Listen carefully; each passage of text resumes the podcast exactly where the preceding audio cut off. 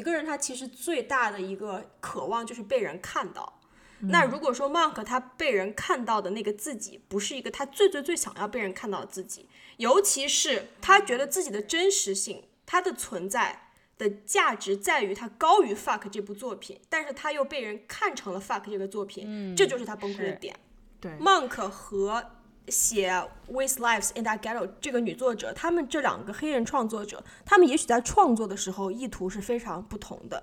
但是他们都在夸张的这个文学情节当中看到了这些情节和现实的真实的呼应。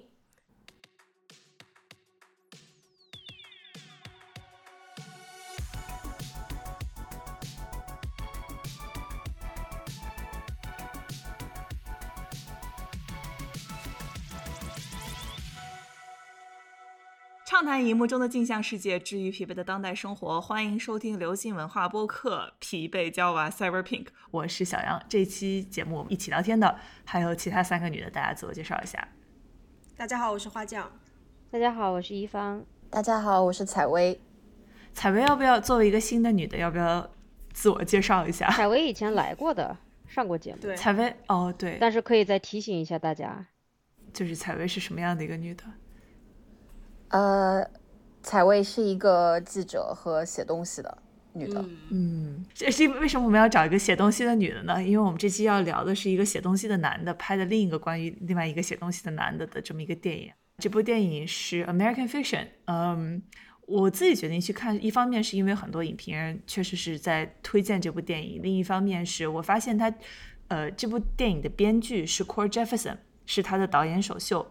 我特别喜欢 Core Jefferson，就是我看过的所有的 Core Jefferson 的作品，我都很喜欢。比如说电视剧版的《Watchmen》守望者，然后他通过他在《Watchmen》里面拿了一个艾美奖，对那个拿奖了的。对，然后《The Good Place》善地，就是这种带有这种喜剧讽刺风格的这种剧情片。然后他还参与过就是《Master of None》无畏大师，还有我们所有人都很喜欢的《继承之战》。嗯，对。你听完这些之后，就大概知道他这个人的幽默感是一个，对，是一个什么样的幽默感？他是一个很对对人性有洞察力，但是又带着一点心中又带着一点暖暖的爱的这样的一个作者吧。这期节目自然就是会包含很多的剧透，所以如果大家不想呃被剧透的话，也请从后门下车。不过我觉得这部电影就是哪怕你被剧透了，也还是可以值得去看的，因为有一些东西。我们没有办法描述他这个演的是怎么样的一个氛围，然后呢，这部电影也确实是很很有趣的一就很有趣的一个观影体验吧。所以就是看完呃不听完这期节目，如果还想去看的话，我们也是鼓励大家去看的。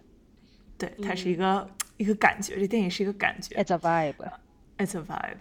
呃，这个电影是它的剧情是那种很典型，就是一个人被自己的恶作剧反噬的这么一个故事啊，Whoops 这样的这种故事。男主角是国家一级演戏运动员 Jeffrey Wright，就是你可能在《西部世界》里面看到过他，或者是最近韦斯安德森的很多电影里面都有他。他扮演的是一个叫做 Salonius Ellison 的职业作家，然后他的专攻的是那种古希腊戏剧的现代性改写，翻译成中国的语境就是写《左传》新编再解《红楼梦》的这样的一个老男人。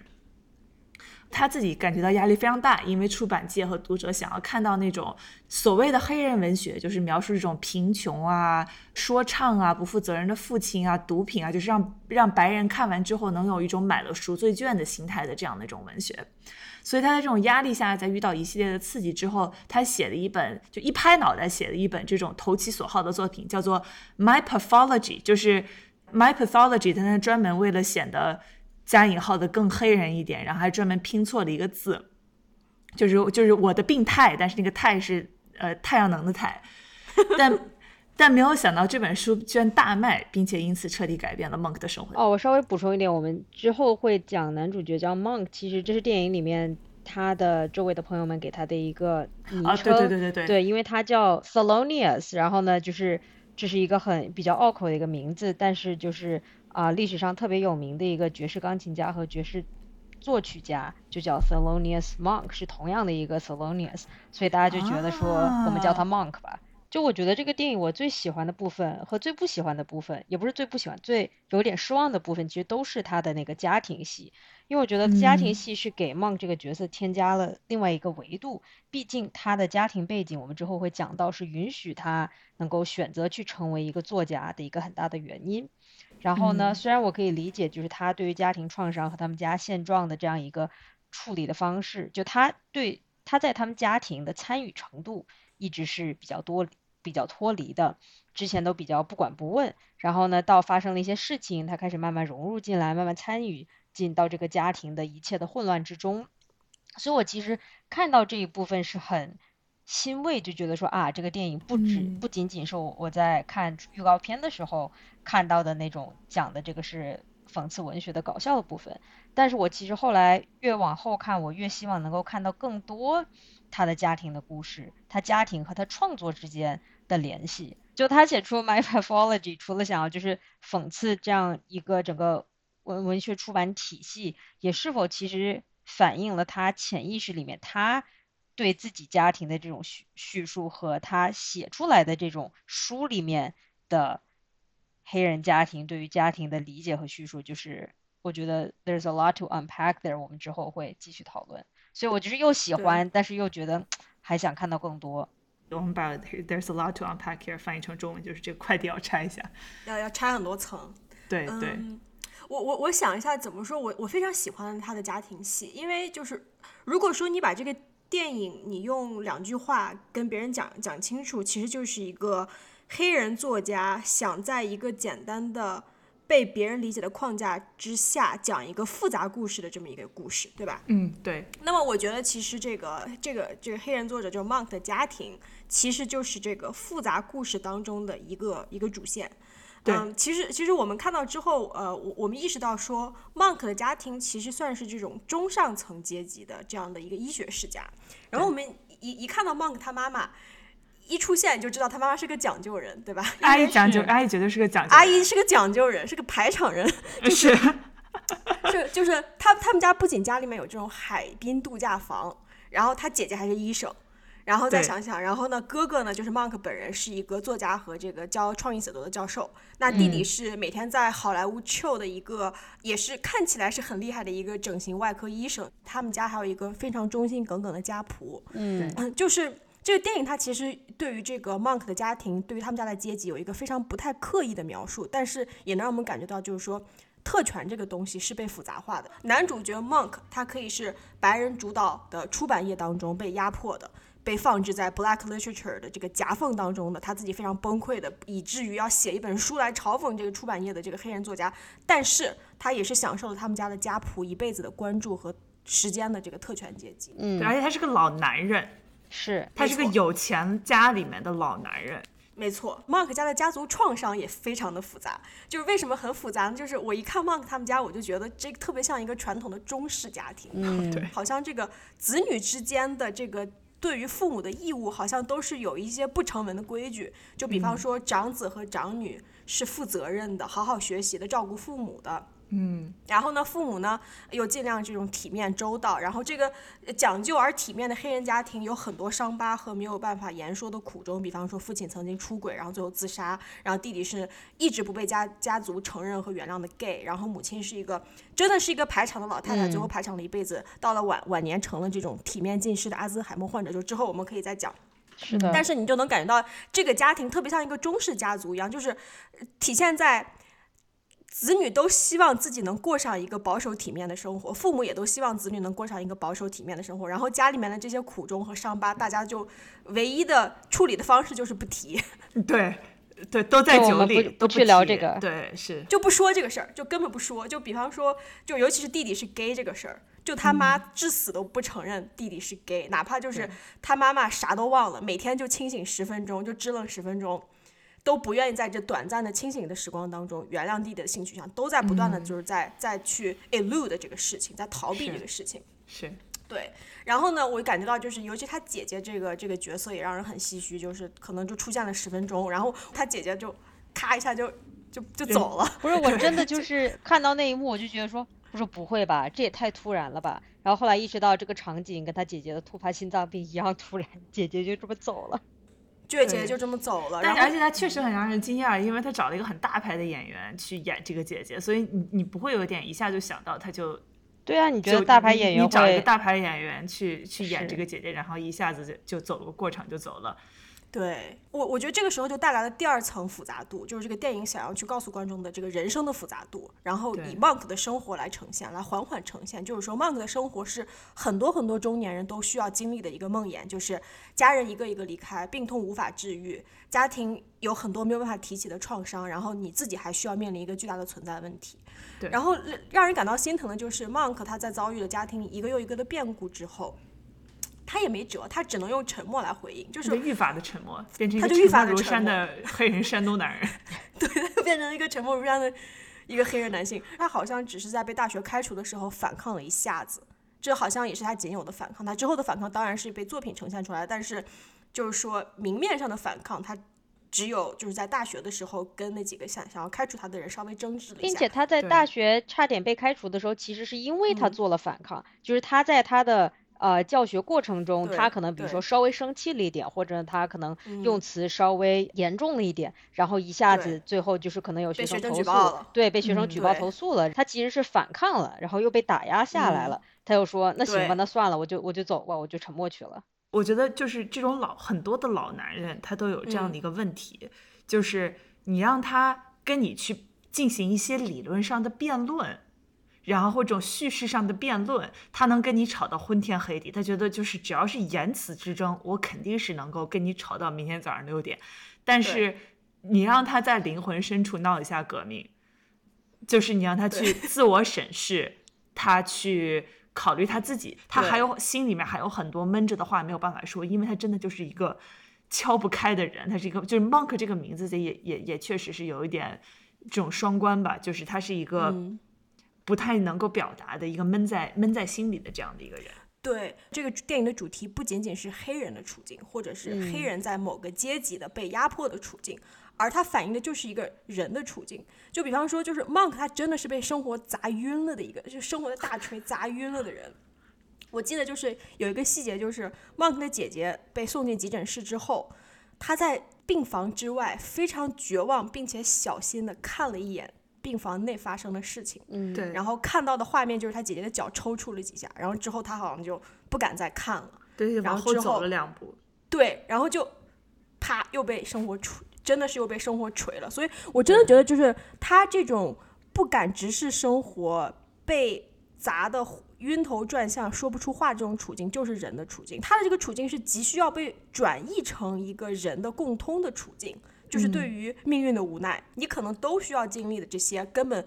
不够体面的生老病死和是生活中非常无法控制的事情。这个电影它其实是两部电影，一部是这个非常温情、非常细腻，然后又刻画的很精妙，每一个人物都非常有自己独特的性格这样的家庭电影。然后另外一个是它这个出版界的这个非常具有戏剧性的、嗯呃这样的一个故事。就其实我一开始刚看完这部电影的时候，我就很明显的感觉到这两个叙事节奏。和两个表现手法之间特别大的一个撕裂，嗯，我非常非常喜欢，呃，Monk 的家庭这条线，然后对出版就是可能这部电影宣传上更更被人所知道的那条线是不太满意的，因为我觉得他的家庭里面这几个人实在都太讨喜了，尤其是他的这个姐姐和弟弟，他的这两个他的这两个 sibling，这两个人就一个人风趣，然后一个人洒脱，哪怕是在那个姐姐就是突发心脏病身亡了以后，然后我我我全篇可能呃最喜欢的情景之一就是他们在海边给那个是的姐姐是的是的举行葬礼。然后那个姐姐就就是就发表她姐姐写的那个遗言，然后那一段就是真哦的笑中带泪，太有意思了。是的然后是的他们在海滩上集聚了两次，第一次是姐姐的葬礼，一家人站在那里，然后呃把骨灰撒在海里，然后就是一边一边笑一边流泪。第二次一家人集聚在海边沙滩上，是他们家的那个保姆保姆阿姨。找到了自己的真爱，然后在那里结婚。我觉得这个地方其实特别就有那种，呃，刚刚花匠讲的那种生命的，就是生死无常的循嗯环的感觉。对，都是在一个地方，然后 Monk 的所有的家人，就哪怕是他的家的小保姆，他家的他的父父亲母亲，他的呃姐姐弟弟，还有他的那个约会对象，他的那个女朋友，呃，也是在他姐，好像是在姐姐的葬礼之后认识的那个嗯女朋友。嗯他们没有一个人是符合所谓的白人刻板印象里面的黑人。嗯，导演对他们的描述其实非常细腻，然后非常动人的。他的家人的这种洒脱，甚至他的弟弟这种和和他的保姆，就是有点混不吝的感觉，其实是完全，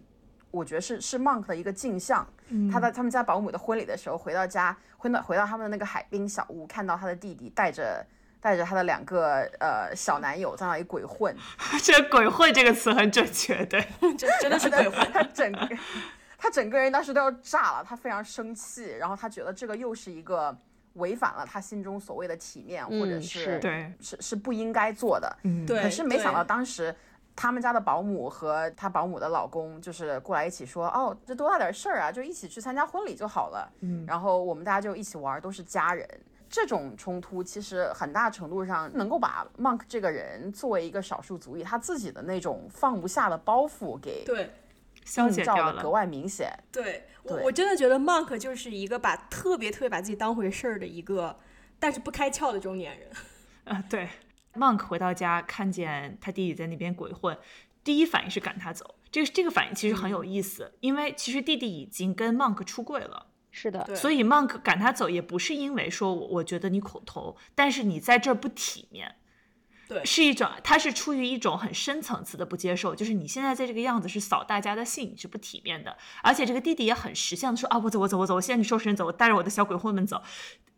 就是，但这时候保姆就是，我觉得我很喜欢 Corey Jefferson 的一些怎么讲呢？他是一个他写的很多东西都是有那种非常强的这种美剧的写作手法，你都可能看到他在套公式。他现在就给你套了一个来，我们一起包饺子吧的这样的这个公式。嗯，但是这种包饺子的公式，他他你又不会觉得他避重就轻，因为他反而是说用这样包饺子的这个他的这样的这种包容，去打破了他和弟弟之间描述的非常好的这样的这种已经僵化了固化的关系。因为在这样一种僵化和固化的关系的情况下，你出现一个第三个人的这种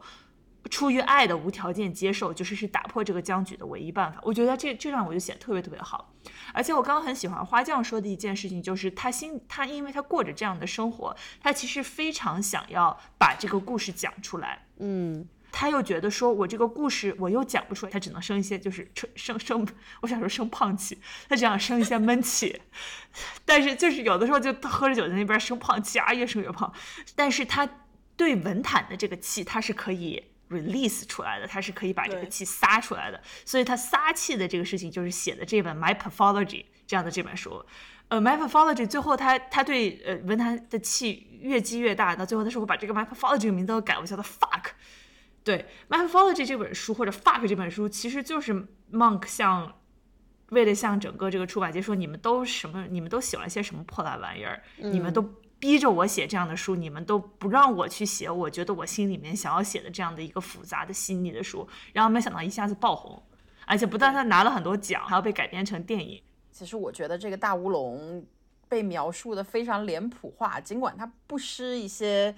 呃，不失一些真实之处，就是出版界，美国的出版界确实依然是一个白人主导的，呃，甚至是白人男性主导的这样的一个游乐场，呃，那少数族裔的声音要在这里面被听到，或者是呃想要去畅销，想要成为被大众所熟知和喜欢的作品，那必须有有自己要遵守的条例和就是需要迎合白人的这样一些特定的期待。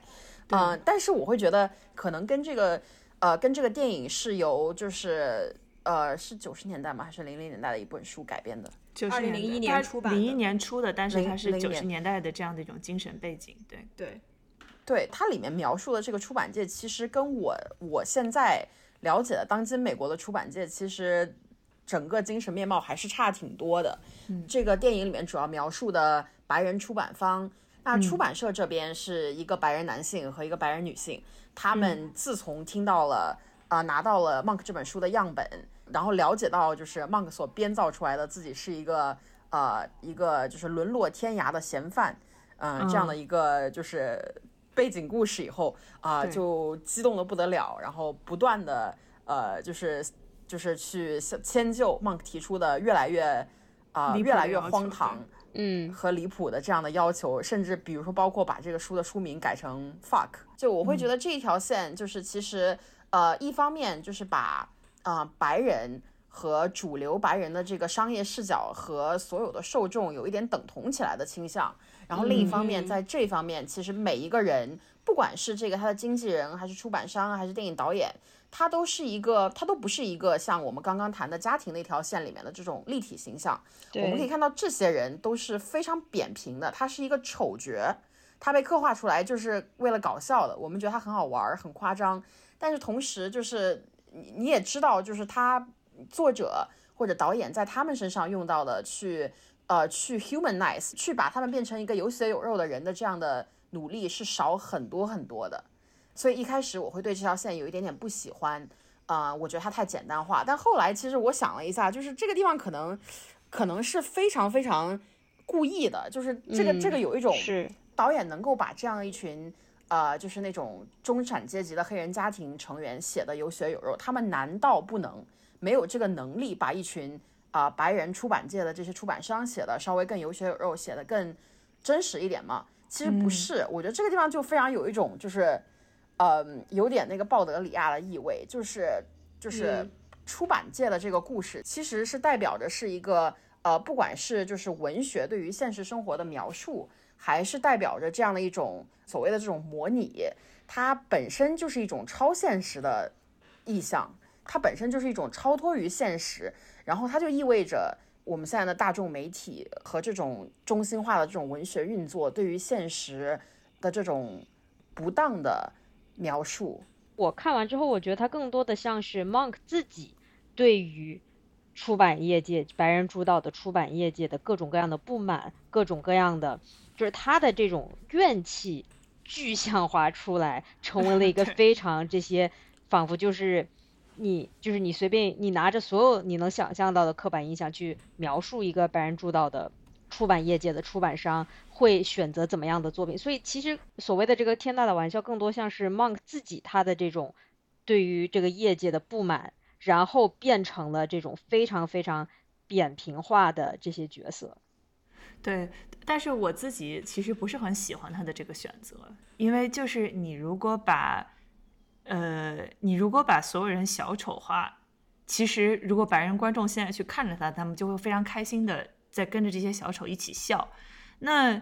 你可就是这是这绝对是 Corey Jefferson 自己做出来的一个选择，他是让白人观众跟着这些人笑呢，还是让白人观众感觉到自己更不舒服？就是如果你把他、嗯、把这些人做成有血有肉的人物，就是你把他变成像 Succession 里面像这样的这种人，那是真的是更加让人会让人感到不舒服的。现在他讲的这个故事的水平，就就像一个你身边的一个女性朋友在抱怨男人，或者是你身边的一个少数族裔朋友在抱怨他的白人老板，然后你就说是讲了一个这样的笑话，然后你听完之后，哈哈哈，两人笑完，笑完之后，唉，然后大家一起叹一口气，然后这个事情就过去了。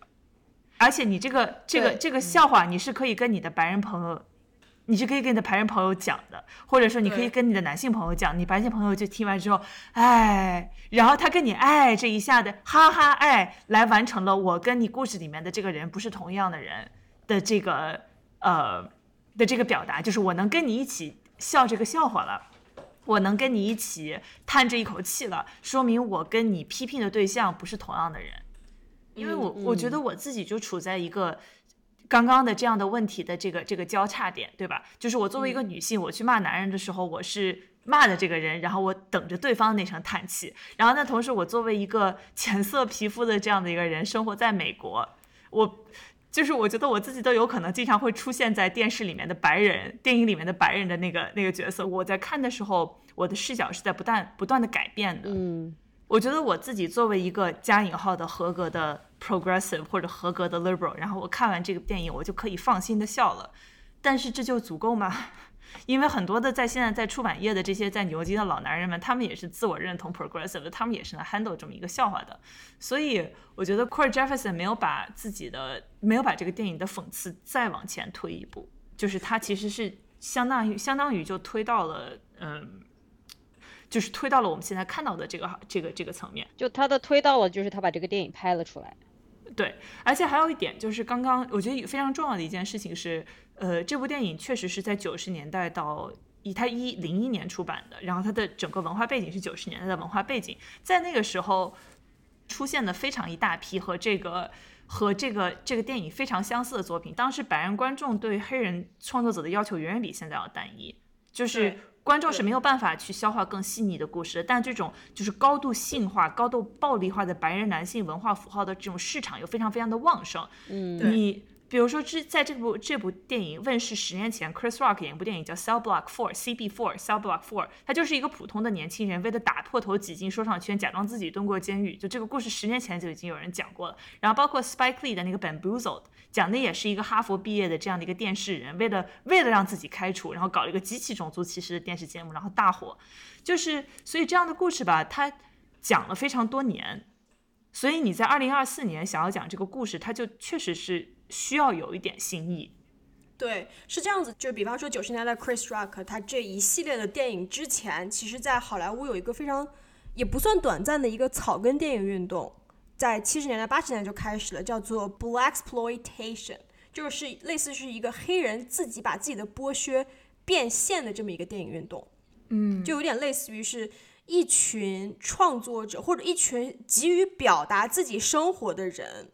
然后被剥削、被长时间剥削久了之后，就就有一种 fuck it，让我们自己把这些东西糊你脸上，然后顺便先把钱赚了，对，先把钱赚了的感觉，就是有的时候就是我在我当时在看这个就是这个这个这个这个运草根运动的很多的这个电影原片的时候。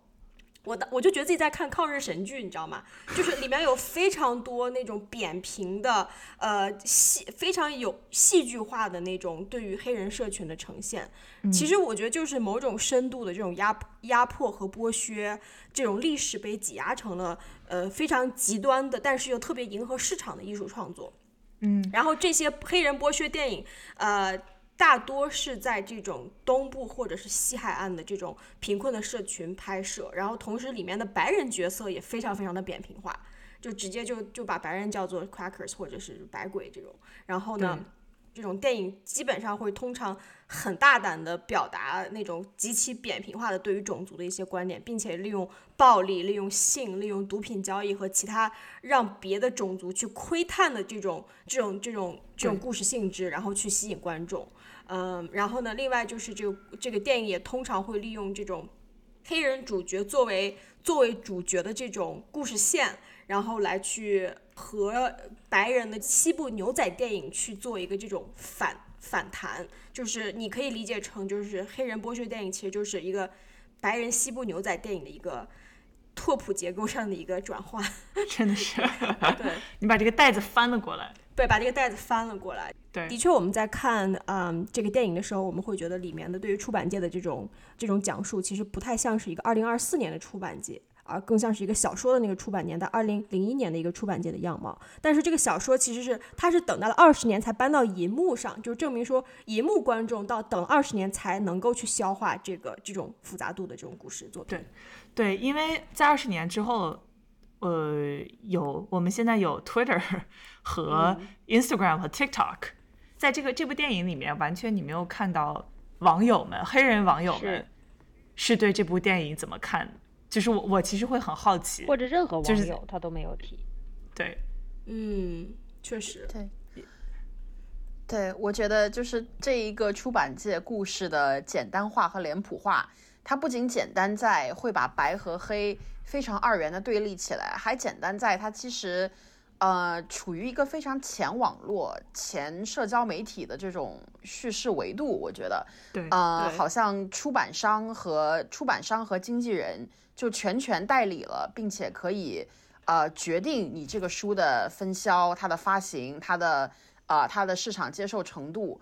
在当今的出版界，或者是美国的主流出版界，其实更是一个呃，就是已经已经越来越不兴，就是去出版商或者是经纪人来告诉你这是一个我想要的故事，我觉得这个符合读者的口味，这样的事情对正在越来越少。嗯反而取而代之的是，出版商和经纪人越来越喜欢去去找到自己已经有自己的小众受众这样的创作者，呃，在出版商去，就是比如说我身边会拿到这个 book deal，对吧？被被那个出版商签了，可以写自己的书的这样的朋友，然后他们都会也告诉我啊，如果你自己在，比如说你在推特上有就是就是几万粉丝，然后这会是出版商非常在意的一点。就比如说你在 TikTok，你很擅长用 TikTok，然后你跟你是一个少数族裔，你跟这一些特定的年轻读者有一个呃很强的连接，或者是你善用 Discord，你自己有一个。自己的这种呃读者群体，这都是越来越被看重的东西。所以其实我觉得，呃，这个故事在这方面其实呃其实还挺挺脱节的。就是刚刚一方说的呃说的那点，我特别同意。就是这部电影其实也很没有去探索 Monk 的这个闹大了的恶作剧在黑人群体里面的反应。可能就是唯二的唯二的在这个电影里面的表现，就一个是 Monk 的女朋友。就是 Monk 意外的发现自己的女朋友在也在读这本书，然后他在一个 dinner 上，他在一个一晚餐之间，就是问自己的女朋友你怎么看这本书，然后他女朋友说很喜欢，然后 Monk 立刻就崩溃了，就是对他整个人就大崩溃，然后开始甩东西，然后开始，呃，就是开始就是。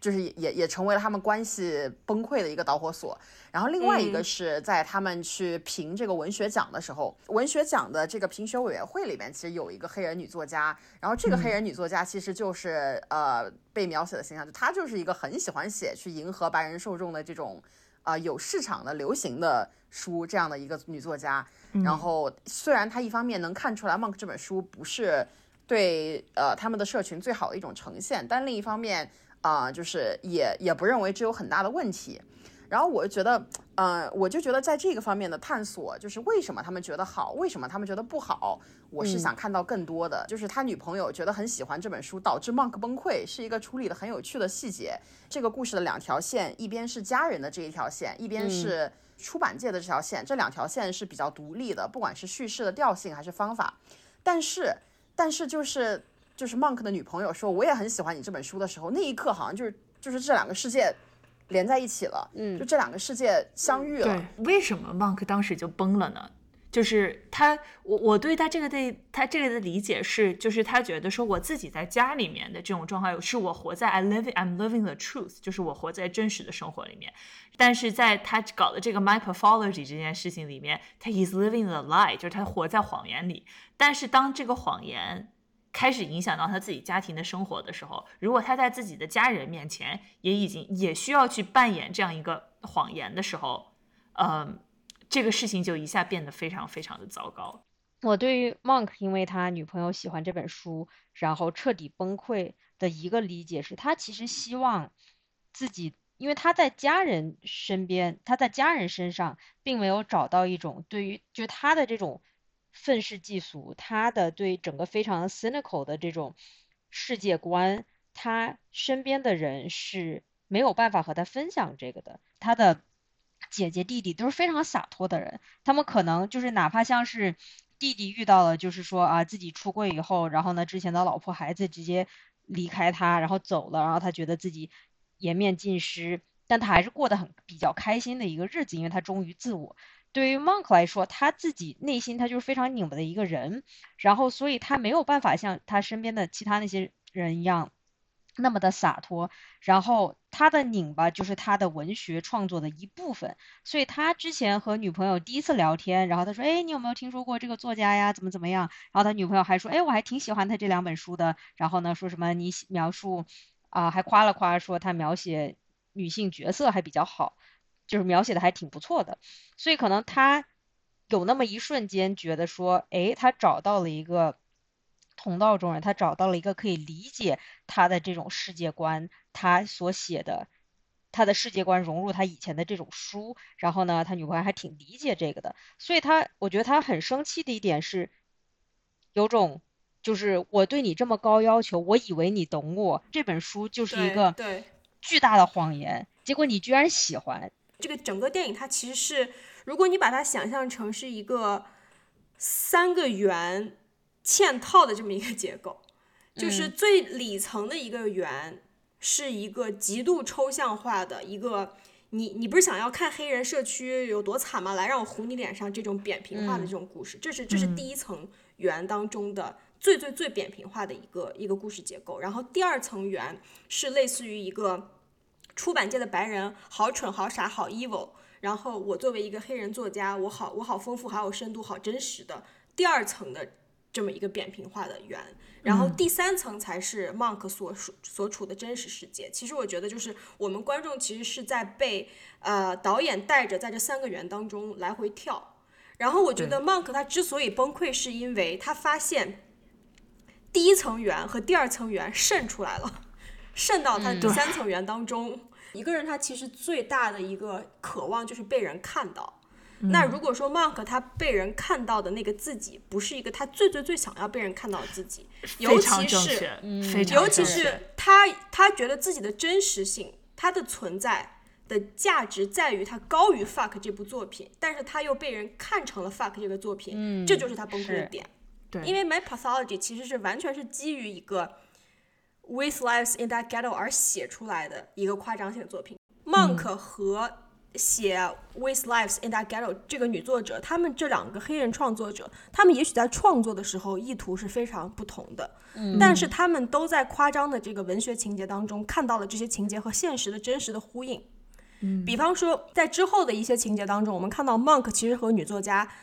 都作为了一个文学奖的评委，在。评价一系列的书，然后决定这些书要不要得奖。然后你能看到，说女作家她并不是一个思维扁平，并且想要去为了贩卖黑人文学而写作的人。她的很多理解和 Monk 是互通的，就是往往就是 Monk 在别的评委理解不了他的时候，那黑人作家在镜头的对面在点头，对吧？对，就是说他们俩其实是阶级和教育背景都很相似，对于这个事情抱有的复杂性是很类似的。只不过他们在创作的时候，他们是他们是有不同的目的的。Isa Rae 扮演的这个女作家的角色，她跟 Monk 有一段对手戏嘛？Monk 说：“对，你不觉得这个作品和 With Lives the Gallows 是一一样的这种非常迎合白人市场的作品？”这个女作家当时反应其实非常被冒犯，就是第一，我下了很大的功夫写这个作品，对，因为你作为一个她的背景。去写一个黑人年轻女性的生活，他们两个的命运真的是没有一一点互通吗？不可能。对，在中文世界里面，你也看到非常多的年轻的中文女作家，城市的中文女作家去书写农村女性的生活，她们也是带着很强的共情，有的时候写得好，有的时候写得不好。对，但是这样的观察是一直存在的。呃，每一个在城市的去为铁链女愤怒的这样的这种城市的年轻女生，她们之间一定是也有一些共通的。就当 Monk 给出这样指责，这个这个女作家非常的冒犯，而且说了一句话说：“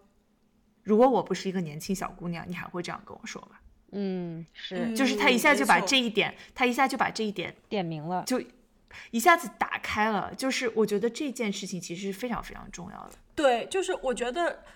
你不生活在鲁镇，你也可以讲鲁镇鲁镇的人在吃人。就是我觉得这是一个，这是一个 Monk 和女作家都在做的一个事情。因为小说中非常极尽夸张的这种黑人的创伤的这种戏码，它其实，在现实当中并不是不存在。对，就是反而这些夸张的杜撰能够引起很多理性读者的共鸣。因为我们看到，就是觉得好的人不仅仅是 Monk 的女朋友，就是 Monk 甚至还上了一个电视节目，对吧？然后这个电视节目看起来就并不是一个白人主导的节目。嗯，所以我觉得让人感觉到难受的是。就是当把一些边缘人的，就是底层黑人的非常 shitty 的处境，用更加夸张的手法写出来之后，他们的处境不是说就不再 shitty，而是更让人难受的是，他们这些 shitty 的环境。可可能这些东西极具戏剧性的环境，可能就是真的，就像是我，就真的就是我觉得回到回到鲁镇这个事情，就像小时候读读读鲁迅，就你你就会觉得鲁镇和旧社会在吃人的场景，可能我们在现在生活的二十一世纪不存在，或者离自己很遥远。然后里面非常多抓马的戏剧性的场景只存在书本当中，但是你长大之后才感到一些情节。就像是飞来的子弹正中眉心一样，他等二十年才 才才才打到你，然后你你会发现，就很多窒息的这种鲁镇有的东西仍然遍布在生活当中。或者你看，你你读余华的《活着》，是你觉得余华的《活着》就是把命运的悲痛，把“活着”这两个沉重的大字糊在你脸上。后来你了解了历史的真相之后，你会发现，哦，shit，真实的。历史的情况可能比余华的小说还要像小说。其实这就是 Monk 他写出来一个黑人悲悲惨文学之后，发现真正有人觉得说你这黑人悲惨文学写的真悲惨啊，这件事情有共鸣，我觉得这是这个电影当中最大的反讽，就是最戏剧的反而可能是最真实的。对，如果我们现在认为《With Lives in the Gallows》是一个真诚的创作的书，但是《My Pathology》就导演至少让所有人能看明白，它是一本懒惰的书，而且他用非常简单的一个短戏去体现了这一点。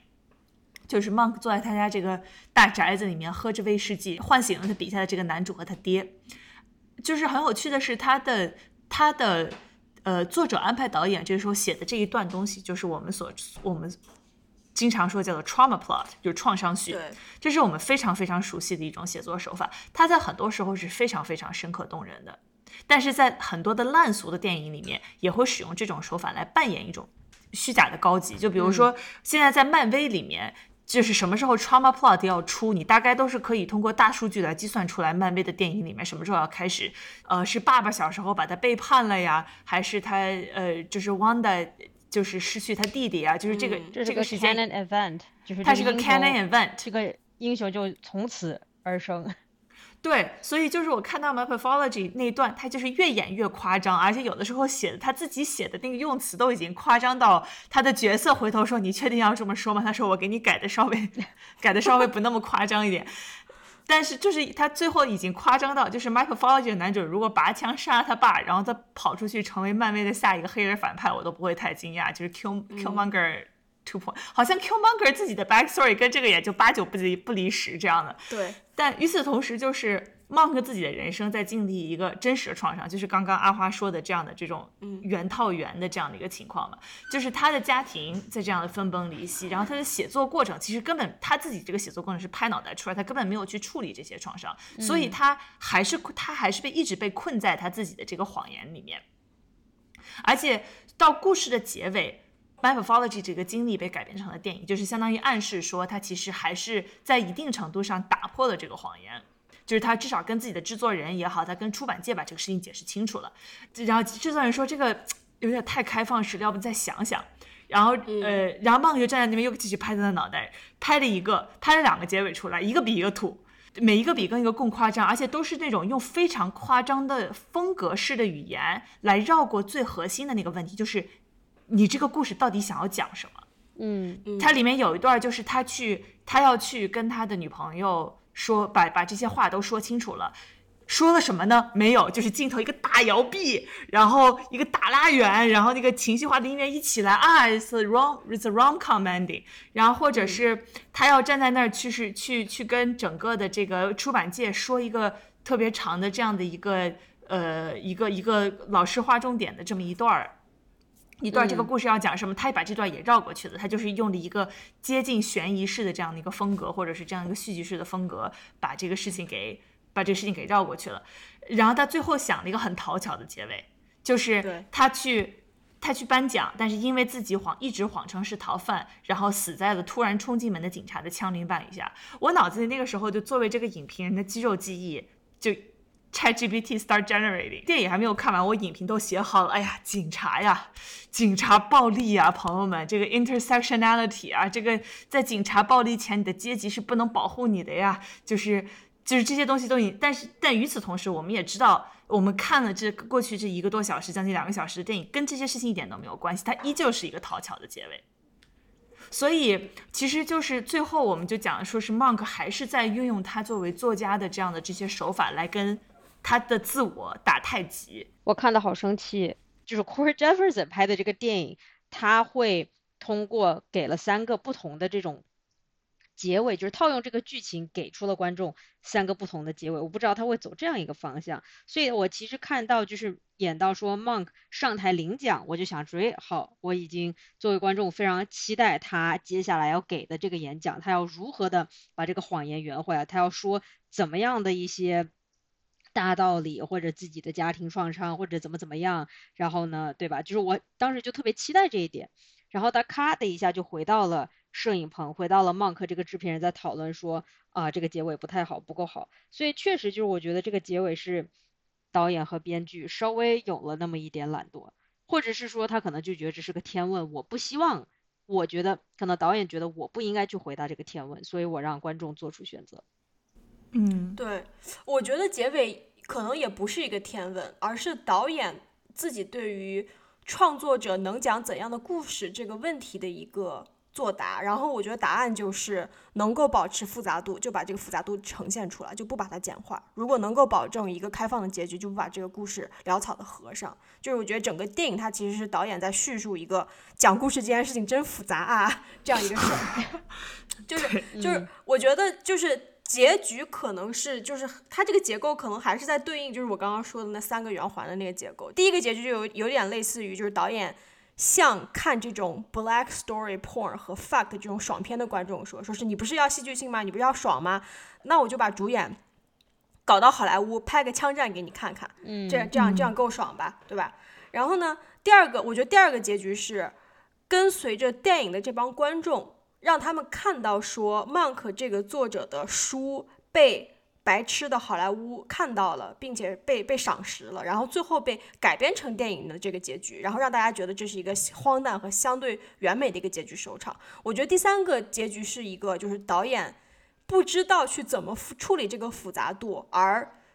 把这个结局。变成一个悬而未决的一个开放结局的一个一一个一个一个答案。我个人是不喜欢这个结局，就因为就像你们都有讲一样，我觉得他很懒，就是怂，他是一种我我做不了决定就怂。你们我给我给你们，这是我想到的几种，我自己觉得我能想到这些结局，它都不酷，但是我也想不出来一个更酷的，然后我就自己先批判我自己的结局，告诉你们，我确实觉得这三个结局都真不怎么样，对，然后。就，然后就让我觉得 OK，就是你都你都给自己三个大嘴巴子了，我该说什么好呢？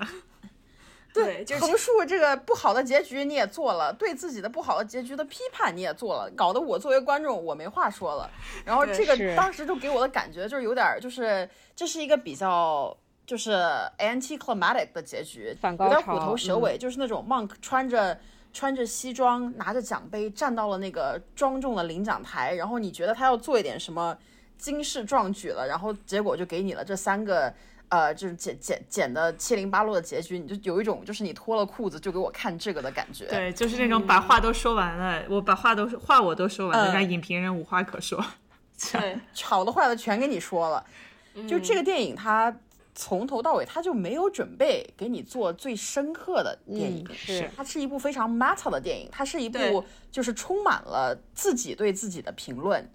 这样的电影。就比如说，呃，我我记得印象很深的一个情节，就是 Monk 当时。他就是没没办法说服自己，他没办法给自己做这个心理工作，然后去出版这一本他觉得很烂的这个书，然后他就心里就过不去，然后他的经纪人就想说服他，怎么说服他呢？就拿了三瓶，拿了三瓶威士忌，拿了这个 Johnny Walker 放在他面前，对吧？这个这是红标，红标完了是黑标，黑标完了是蓝标，就像 Johnny Walker 一样，就是每一个一个威士忌品牌可以给你产出很烂的酒。稍微不那么烂的酒和好一点的酒，这些酒呢，它全部都属于一个品牌。你想买得起什么买买得起什么，就是大家都知道，Johnny Walker，Johnny Walker 可以做出蓝标最最高质量的，但是卖的最好的永远都是红标，因为它便宜大碗。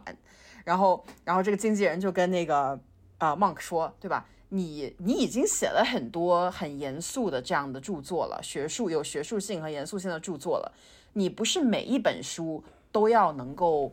啊，成为你的生命之作，不是每一部你的作品都要能够囊括所有你人生的复杂性和你的理想和追求。你可以有一些就是讨好市场的、轻松的、愉快的、好读的这样的作品，它依然是你的作品，对吧？这个其实是啊，有一点说服到 Monk 他们开始就是喝威士忌，尽管最后还是用了一个笔名，但是我觉得其实。这个导演也未尝不是这样。对，我给你三个结尾，这三个结尾可能都是不怎么样的、比较烂的酒，对，或者是呃你自己决定这三个酒里面这三杯酒我给你倒在这儿了，你自己想喝哪一杯，我也说的很明白了，有一种这样的这样态度在里面，然后你就觉得呃没什么话可说，就是虽然虽然就是呃你觉得就怪没劲的，但是就是又又觉得同时还挺巧的。对，就有有有这个三杯威士忌的感觉，嗯，我觉得这个电影其实就是刚刚我们说对，就是哎呀，想明白好难啊！他就是这样的一个电影，因为他想他想要想明白的，我觉得有一个东西我没有必要定义一下，他想要想明白的这个东西是什么？就是你作为一个少数族裔，你是写一个 pandering 的东西，就是讨好大众社大众的东西，还是写一个 authentic 的东西，就是真实的东西？它这之间一是一定是有一定的张力的，对吧？对，一方面这种张力是来自于外界的。就是他是说什么样的人会去买你的书，但很多之后这个张力其实也是来自于你自己的。就像比如说《Mythology》的这样的书，不一定黑人读者不喜欢，是因为黑人读者已经被训练去喜欢这样的书了。比如说《Mythology》，他最后写的那样的一个 trauma plot，我看的时候眼泪汪汪的。就是虽然就是 Jeffrey White 很戏谑的那样的一个表情，坐在角落里面，我知道他不是真诚的创作，但是我已经被训练了去看到这样的东西，然后我一摁就是会眼睛就会滋儿会滋水出来。就是你作为一个观众，其实在很大程度上其实也是被训练着，嗯，去做一种做一些迎合大众的选择，去做一些迎合大众的写作，然后去喜欢这样的东西。我觉得是这样子，就是。这在在这个创作的这个过程当中，Monk 一直在拒绝成为一个三好作家，然后他也拒绝自己的读者就是三好读者。嗯，就是当我们要思考少数族裔能够写好怎样的故事的时候，能够讲怎样的故事的时候，其中我们一定要理解，就是 Du Bois 说的双重意识，就是 double consciousness，这是一个几十年前就被提出来的一个概念，就是我们肯定很很多时候我们在读一些文学的时候，就这个东西已经被内化了。Double consciousness 双重意识指的就是边缘化的群体在拥有两重身份或者两种自我的时候所经历的内在冲突。其中的一个身份定义源自于主流社会的结构，然后那另外一种身份更加符合他们自己的文化背景。非美国人他既是美国公民，但是他又面临着一个就是系统性的种族偏见和种族主义。这个时候让一些黑人感觉到。自身不够美国，所以他们就存存在着一种两重性。他们既是美国人，又不完全是美国人。总有一种感觉，就是说我在讲述自己的故事的时候，我需要通过别人的眼光来看自己。然后呢，我在看自己的时候，我又因为自己在看自己是通过主流文化当中的那个镜像在看自己，所以自己会贬低自己。然后，所以在这种被压迫的这种更加 marginalized 群体当中。有出现了一种两种镜像，然后这个镜像当中产生了差异，产生了一种心理张力，就是这种双重双重意识。其实这种双重意识在一直在侵袭黑人心智的这种完整性，然后就是很多就像 Monk 一样的黑人创作者，往往会被这样的撕裂感所。所所驾驭，然后一方面就是 Monk 他觉得他要忠实于自己，另一方面他脑海当中有一个小小的白人读者，然后在评价和审自己，所以在 Monk 的这个他自己的这个这个阶级呃排序当中，忠于自己的脑子里面没有小小白人读者的这样的创作者是更完整的，而像是那个呃 With Life in the Ghetto 的这样的一个作者，就是一个类似于迎合自己脑海当中白人读者的这样的一个一个创作者，这个是不好的。不是所有的这种 trauma plot 都是一种迎合迎合主流观众的这么一个决创意决定，因为我觉得很多时候可能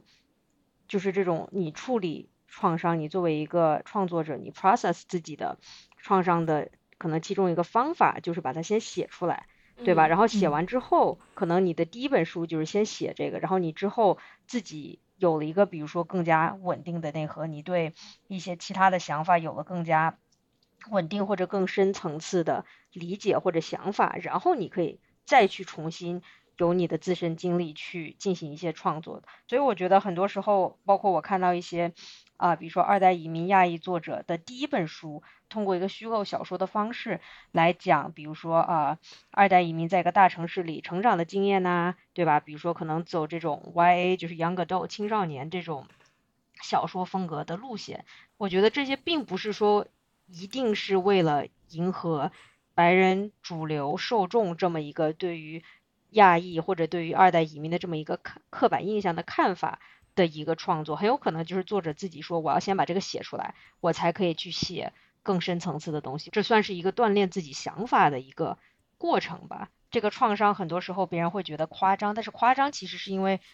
夸张它是基于事实的，所以很多时候可能事实是更夸张的，只不过你把它通过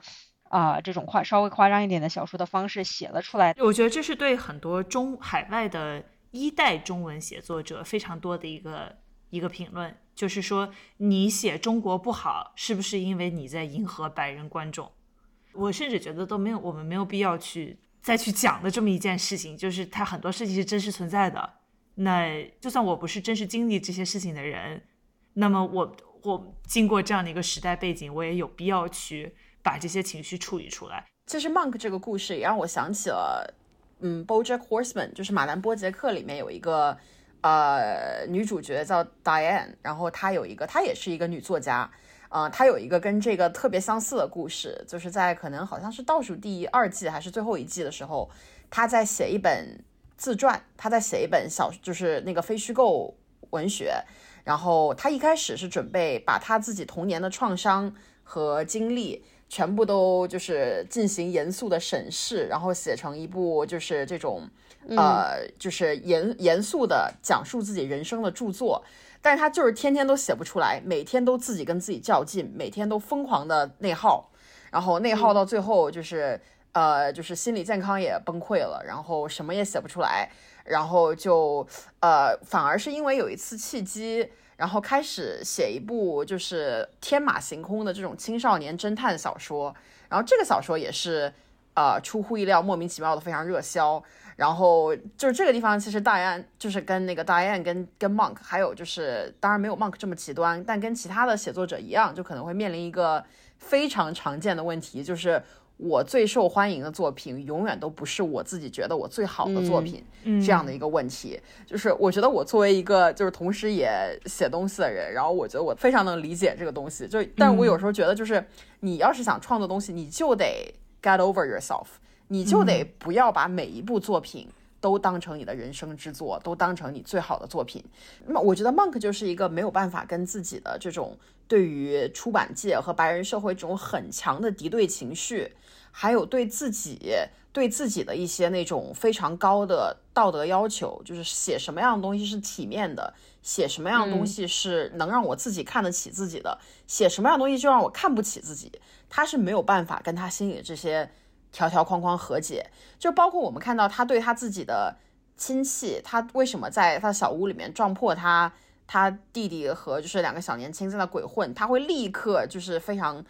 暴怒，他觉得这件事儿不体面，这件事情他接受不了，就是他有自己的很多条条框框，他对他自己的就是这种著作权，他自己的 authorship，他应该用在什么地方，他觉得。他应该去创作什么样的东西，有着非常确切的期待。我们能够说《Fuck》这本书就不是一部具有他真实的这种 originality 和他自己的真实的这种想法的这样一部著作吗？其实也不是。我们能够看到他在创作的时候，其实借鉴了很多他自己父亲的这种。自杀的创伤啊，和有他自己的就是这种他自己家庭的这些他没有去消化的这些情绪和创伤，他其实也融进了这一部著作。他其实，在写这部书的时候，所表达的东西未免不是真诚的和动人的。就是这个地方，其实就有一种这种作者已死还是作者未死的问题。那如果我写了一部作品，不管怎么我不喜欢它，不管因为这部作品我多么看不起自己，那。读者怎么去理解它？读者在里面如果能找到共鸣、找到意义，并且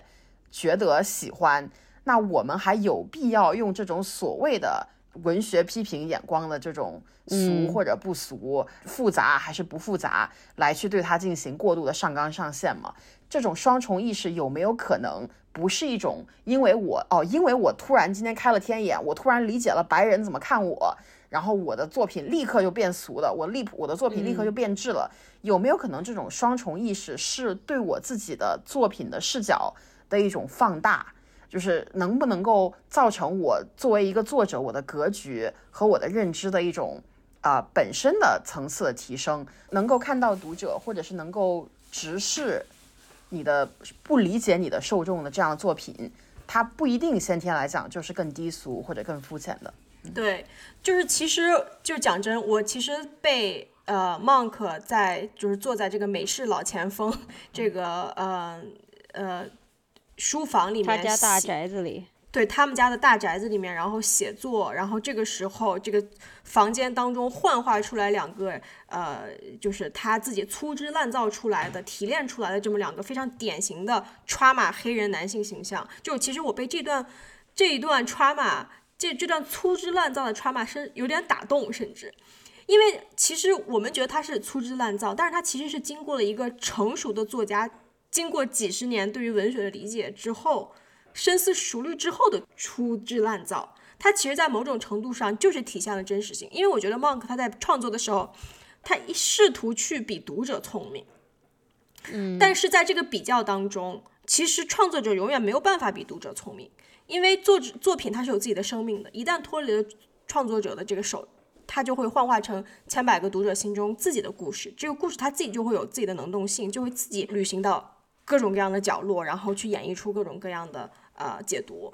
就是其实我是觉得，你如果能够讲出生命当中最真实的、最粗粝的、最一手的体验，哪怕它非常的夸张，但是你你就不怕这个东西和人没有办法 connect。我对，但是我我我我不同意你一点是，我不觉得 My Pathology 是一个真实的作品，因为在一定程度上，它确实是有一些有一些他自己真实的情绪在。Monk 是一个有非常强烈的自我仇恨的人。他非常非常讨厌自己能够迅速的写出这样的一个作品的这件事情。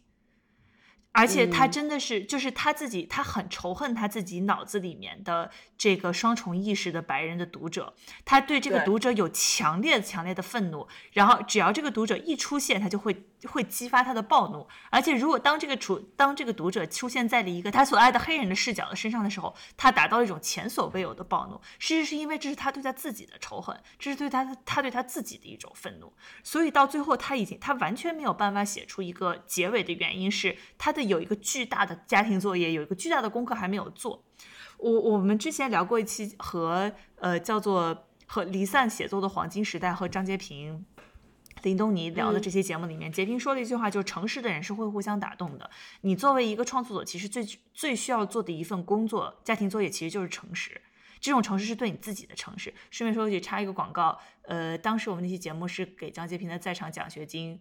呃，做了一个宣传，然后在场奖学金当时当时的那个那一波在场奖学金作品已经出来了，然后在他们的官网都可以看到。同时，在场奖学金现在又有一个新的翻译的奖学金，就是将这些呃已经完成的在场奖学金的中文作品翻译成英文或者其他的文字。然后，如果大家感兴趣的话，链接在节目的文案里面也可以去，因为我们都知道我们这个节目有很多的呃很多的读者就是就不只是用中文在做创作的人，所以。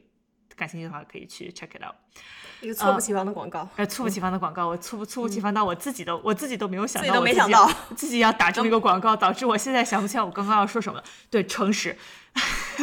对，但是因为 Monk 自己对自己没有这样的一个诚实，他对于自己的问题没有这样的一个 closure，所以他最后完全没有办法给出一个答案来。但是这不代表看他的作品的人没有办法在阅读他的作品的过程中给自己带来。一些诚实的想法和一些诚实的情绪，我觉得这两件事情是可以同时存在的。但是我我我觉得我必须要提到的一件事情就是，如果如果少数族裔的市场还是九十年代，就是《Eraser》这个作品写出来的时候，如果世界还是这个样子的话，那么 American Fiction 里面，就像阿花说的第二个圈，就这个家庭戏，我们所都很喜欢的这个细腻的家庭戏的这个电影，也是拍不出来的。如果这个创作的空间真的只是有。白人作家和迎合白人视角的少数族裔作家的这个空间存在的话，那么我们我们现在能够在进行的很多这种复杂的我们喜欢的这种真实性的这种的这种讨论还是还是不存在的。而且对于很多的创作者来说，他依旧在面对这个这样的壁垒，就是他依旧不断的需要去说服白人社会，或者是和自己的生活不相关的其他少数族裔。或者是就是很，他需要是向整个世界说服我的故事是有价值的，我的真实是有必要被听到的，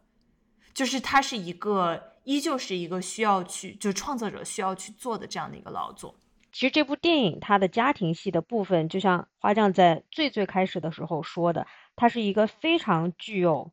普世价值的这么一个过程，对吧？就是你可能看那段讲他就是讲梦。遇到中年人生危机，可能他所经历的被生活的大锤就是一锤又一锤，可能跟你去看余华的《活着》是有类似的这种情感的。但是就是在，